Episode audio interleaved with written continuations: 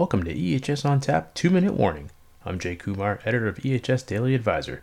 In these bite sized special episodes, we tackle a different topic with the guests of upcoming episodes of EHS on Tap. Today I talked to Lori Matthews, District Supervisor at KPA, about what you need to know about job hazard assessments. And now here's your 2 minute warning.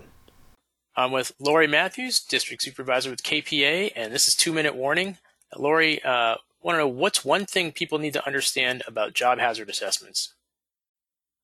The one thing people need to understand about job hazard assessments is that they are not required, even though technically OSHA does want us to assess our hazards, but they are very effective at helping reduce incidents, accidents, and injuries in the workplace.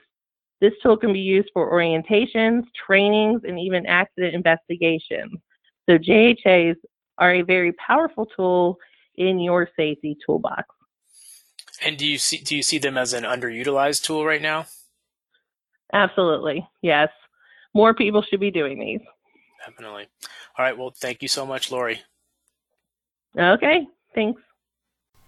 Thanks for listening to episode 9 of EHS on Tap 2 Minute Warning. Look for new episodes every Friday and full episodes of EHS on Tap on Tuesdays.